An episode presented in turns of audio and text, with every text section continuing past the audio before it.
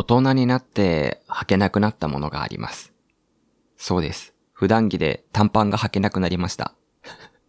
いや、大人になって短パン履けなくなったなって改めて思いながら、まあ、履けないっていうよりは、部屋着としては全然履けるんですけども、短パンに似合うコーデみたいなことができないよなっていうのをいつも思いつつ、でも機能性は、この暑さとかを考えると、やっぱり短パンの方が絶対にいいんですよ。普通のね、長い汗だったりとか書くとか考えるとね。だから大人になってもおしゃれな、ね、爽やかにおしゃれに着こなしてる短パンの大人、短パン紳士が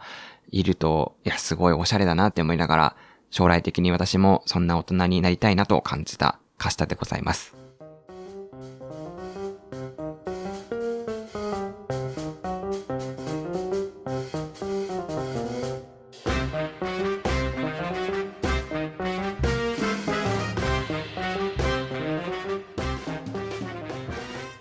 皆さん、お帰りなさい。やらかしラジオ、カシタでございます。いや、おしゃれ短パン男子に憧れを持ちつつ始まった今週のやらかしラジオでございます。いや、もしね、この短パン着こなしコーデいいですよとかがあったらね、お知らせしていただきたいなというところではございますけれども、今週はですね、お待たせいたしました。やろうやろうと頭の片隅にずっとございました。夢占い特別会をお送りしていきたいと思います。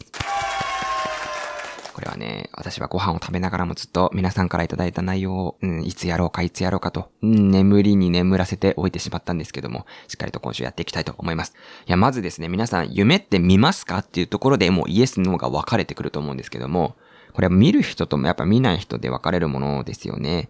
まあ、科学的に言うと、やっぱ眠りの深さの違いっていうところで、まあ、深い眠りを毎回してる人は夢見ないよなっていうところ。うん。なので、そういった中で、まあ、夢とは何かみたいなところを、まずは皆さんで共通認識を持っていきたいなと思うんですけども、まあ、心理学者さんがいろいろ有名な方がいらっしゃるんですけども、二人のお話ですね。まずはフロイトがいます。心理学有名な人、フロイトさんがいるんですけど、フロイトは、夢はですね、心の奥底にある無意識へのつながるための手がかりだと考えておりましたと。で、もう一人有名な方だと、ユングっていう方がいらっしゃいますと。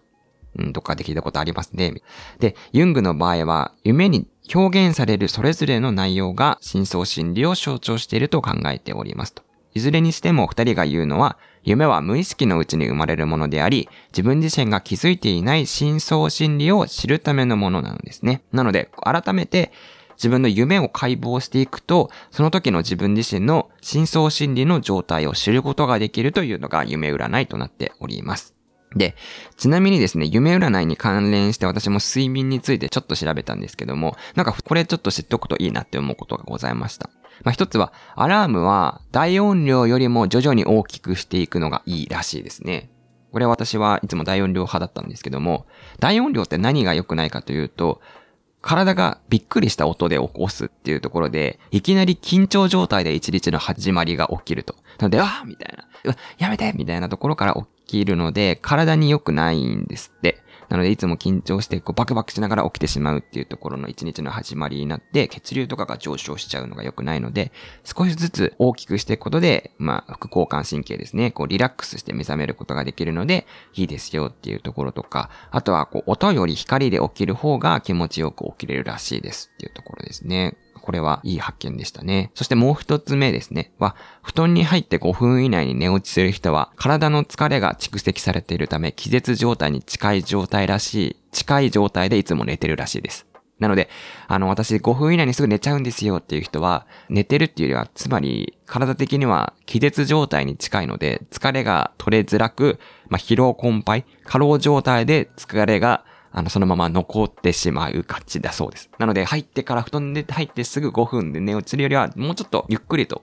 寝れる方が体には良いということをね、豆知識じゃないですけども、ナレッジ共有みたいなためになる教育番組的な知識を入れさせていただきましたけれども、今回はですね、過去、夢占い師の資格を勉強しようとして挫折したテキストをメルカリで買った人間化したとして、今一度皆さんの夢を分析していきましょうという回で募集させていただいておりました。お便りを送ってくださった皆様ありがとうございます。ということで前半はリスナーの皆さんの夢エピソードを分析していき、後半はカシタの夢を自身でセルフ診断していきたいと思います。今週もよろしくお願いいたします。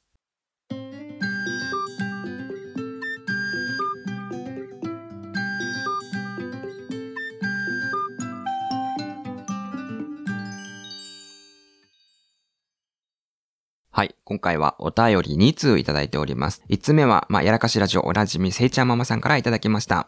かしたさん、こんにちは。私が昔よく見ていて、最近も見た夢は、歯がボロボロ抜ける夢を見ていました。今回はいつもと違う点があって、歯医者さんまでたどり着ける夢でした。多分、現実で週末歯医者に行くからだと思いますが、この夢はどんな意味になりますか？というところで、せいちゃんママさんありがとうございます。いや、歯がボロボロ抜ける夢、皆さん見たことございますか？私はね、めちゃめちゃこれわかるんですよ。この夢ね、何が嫌かって、ま、いろいろあるんですけども、一番は歯が抜ける、この舌触りというか、感触がリアルなのが嫌なんですよね。なので、やば、気持ち悪いと思って、上ってこう、口の中から出すと、手の上にね、あの、どんどん歯が、ああ、みたいな、抜けている抜けている、みたいなのをこう、見て、焦って、パッて起きて、まず歯が自分にあることを見て、改めてこう、一安心するみたいな、こう目覚めに良くないリアル感がある夢でございます。はい。で、この夢も、夢占いでは結構ね、定番のものになってるもので、この夢何かっていう、かというと、一番は、疲労困憊、ストレス、心が疲れているという意味になっております。まあ、自分でもこう、自覚ない中で心身疲労を暗示しているっていうことなので、ま確かに私の時もよくそういう時見てた時は、なんか体は元気だけど心が疲れきってる時とかこういうの見てたなっていうふうに思いました。なので、せいちゃんママさんもその夢を見た時は、しっかりリフレッシュをして過ごされてください。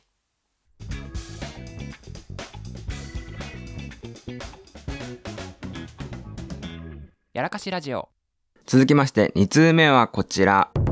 ポッドキャスターの先客番長の竹内さんからいただきました。ありがとうございます。読ませていただきます。幼い頃、両親の寝室に日本人形があって、それが怖くて苦手だった。毎晩、夢に出てきて、俺の行く手を阻害して追っかけてくる。あ、そんな夢でした。あどんな夢占いになるでしょう？というところで、竹内さん、ありがとうございます。いやー、追っかけてくる夢、怖いですよね。な、何が追いかけてきても日常でも怖いと思うんですけども、夢でも怖いは怖いですよね。で、そんな中多分、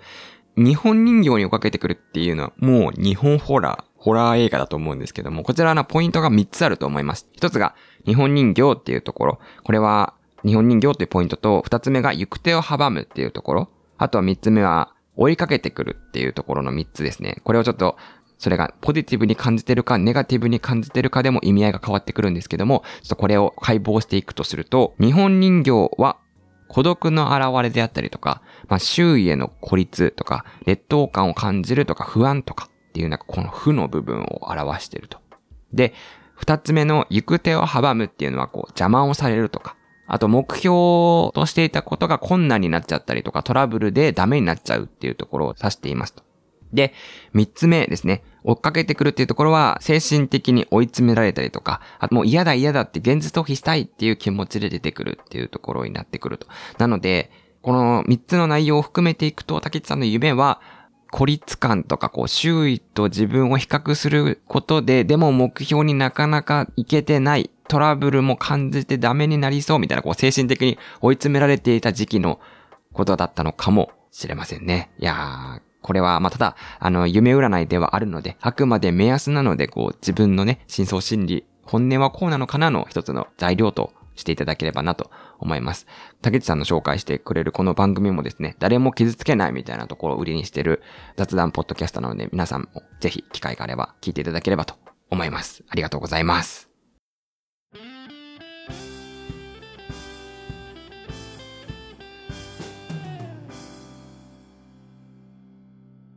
やらかしラジオ。そして、先ほど2通と言いましたけれども、実は3通目のお便りもございます。3通目のお便り紹介していきます。えーピーポーネームまさしさんからいただきました。かしたさん、こんにちは。やらかしラジオ、いつも楽しく拝聴させていただいております。1000回、再生おめでとうございます。6月のテーマの印象に残っている夢ですが、普段なかなか夢は見ない方なのですが、先日、久々に夢を見ました。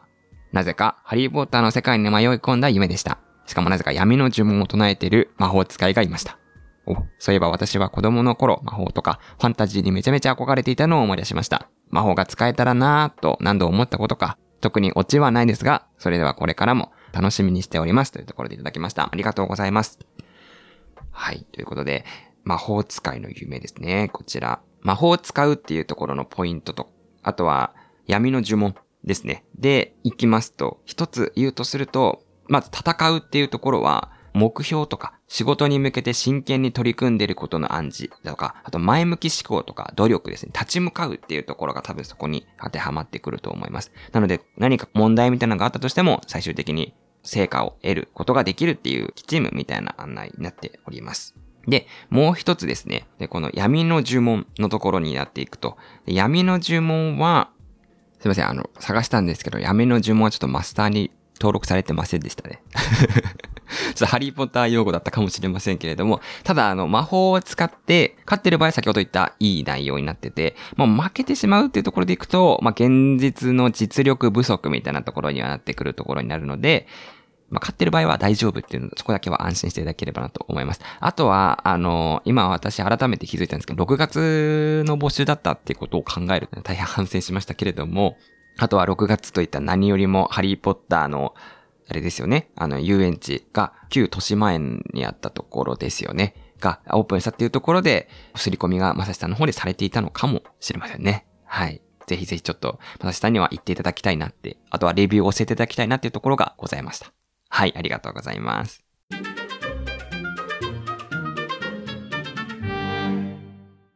はい、ということで前半はリスナーの皆さんの夢占い解剖をしてまいりました。後半はカシタの昔に見た印象的な夢2つと、あと最近見た夢1つを紹介していきます。いや、まずですね、最近私が見た印象的な夢が結構なんですかね、衝撃的だったんですけども、家中にナメクジが発生して、そのナメクジをティッシュで取ってゴミ箱に捨てる、ティッシュを取ってゴミ箱に捨てるを永遠に続けるという夢を見ましたと。これ多分なかなか忘れないなと思うんですけども、これ現実では絶対にあっちゃいけない状況ですよね。もしなんか現実で起きたら私はでも部屋中になんですかね、博多の塩をこうやってなってばらまきまくって、こう、お清めするみたいな勢いでやっていたと思います。はい。まあ、この夢の意味っていうところでいくと、大きく3つあると。で、ナメクジっていうところで言うと、まずナメクジってどういう意味なのかというと、自分が抱える問題の象徴らしいです。そして、あと二つ目ですね。捕まえるとかの夢っていうところは、自らを厄介ことに引き寄せそうになっていることの警告ですね。で、三つ目の大量にっていうところでいくと、いくつもの問題だったりとか、悩みが重なっていることだと。なので、こう、ナメクジが大量に出てくるっていう夢は、問題が山積みになってて、でもそれを自分で自らさらに問題を引き起こそうとしちゃうみたいな。で、なんかこう、状況だと。いや、振り返ってみると、この夢見た時って仕事でめちゃめちゃ追い詰められてたなっていうのを思いながら、いや、まさにっていう感じで、個人的にはしっくりきましたね。うん。で、そこから、また最近じゃないですけども、昔見ていたもので、ちょっと印象的なものを話していくと、二つ目の内容でいくと、空をですね、平泳ぎで泳ぐものの、うまく前に進めずもがいてる夢っていうのをよく見てましたね。これは皆さん見たことはありますか？夢、空を飛んで、なんかこう綺麗にね、好きにこう飛んでるようなイメージで行くんだけど、夢ですらそれが叶わず、一生懸命泳ぐんだけどもうまく泳げないみたいな状況ですね。はい。これはですね、あの、三つ意味がありまして、空っていうところは、現実では行けない場所ですね。自力ではいけないっていうところで、不可能な意味っていうものがあります。で、二つ目、泳ぐっていうところは、流れに逆らうみたいなところで、困難なことに立ち向かうっていうところが意味としてはあると。で、逆にもがくとか溺れそうになってるっていう状態は、うまくいかないことの暗示。なので、まあ、簡単に言うと壁にぶち当たってるっていうことになりますと。うん。ですね。なので多分、そのどこの時期かは多分覚えてないですけども、そんなことが思い当たることを、あったかなって考えると多分、まあ、就活の時とかかなっていうふうにね、思いましたね。もう現実はぶち当たりまくってた時期でございました。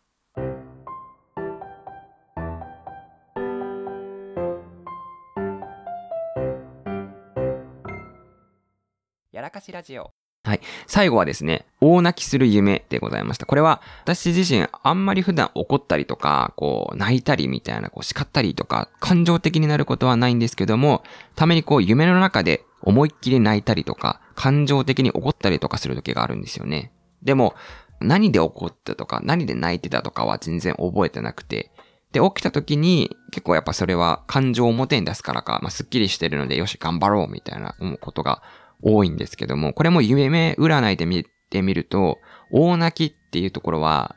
いい夢らしいんですよ。うん。って泣けば泣くほどいいみたいな。で、意味合いとしては泣くっていうのは、やる気だったりとか、エネルギーの現れっていうところで、こうどんどんやってみたいことだったりとか、挑戦したいことがあったらやった方がいいよ、みたいなものがあるらしいですと。うん。なので、あの、夢の中で泣く夢っていうところは、泣くっていうことでのこう、心身の回復であったりとか、今のこのストレス、壁を乗り越える力を持ってるエネルギーがあるっていうところなので、もし何かこう始めるならば、そのタイミングに始めてみるといいかもしれませんっていうふうにね、書いてありました。まあ、あくまで夢占いはいろんな説があるので、この一つの、まあ、タロットカードでも同じ、いろいろなこう意味合いがあるとか言いますけども、まあ、そんな感じで、まあ、50%ぐらいのね、感覚で、ああ、そうなんだぐらいの方の片隅で聞いていただければいいかなと思います。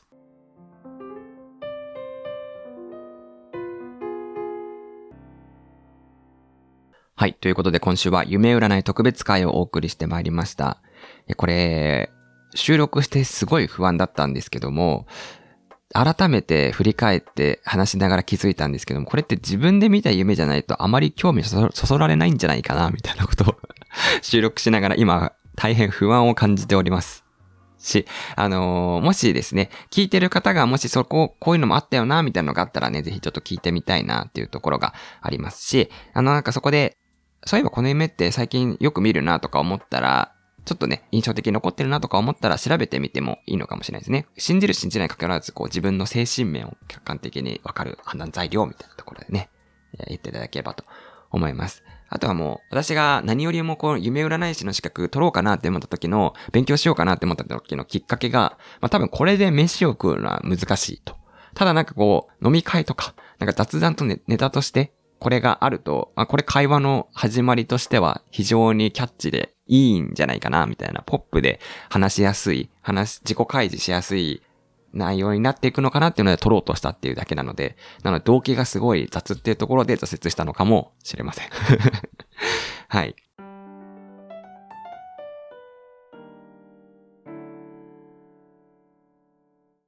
ということで、いつもの読ませていただきます。やらかしラジオはツイッターやっておりまして、ひらがな、やらかし、カタカナ、ラジオでフォローお願いいたします。または、ハッシュタグ、やらかしラジオで感想ツイートもどしどし募集しております。Gmail では、yarakchiradio とマーク gmail.com やらかしラジオ gmail.com でお待ちしております。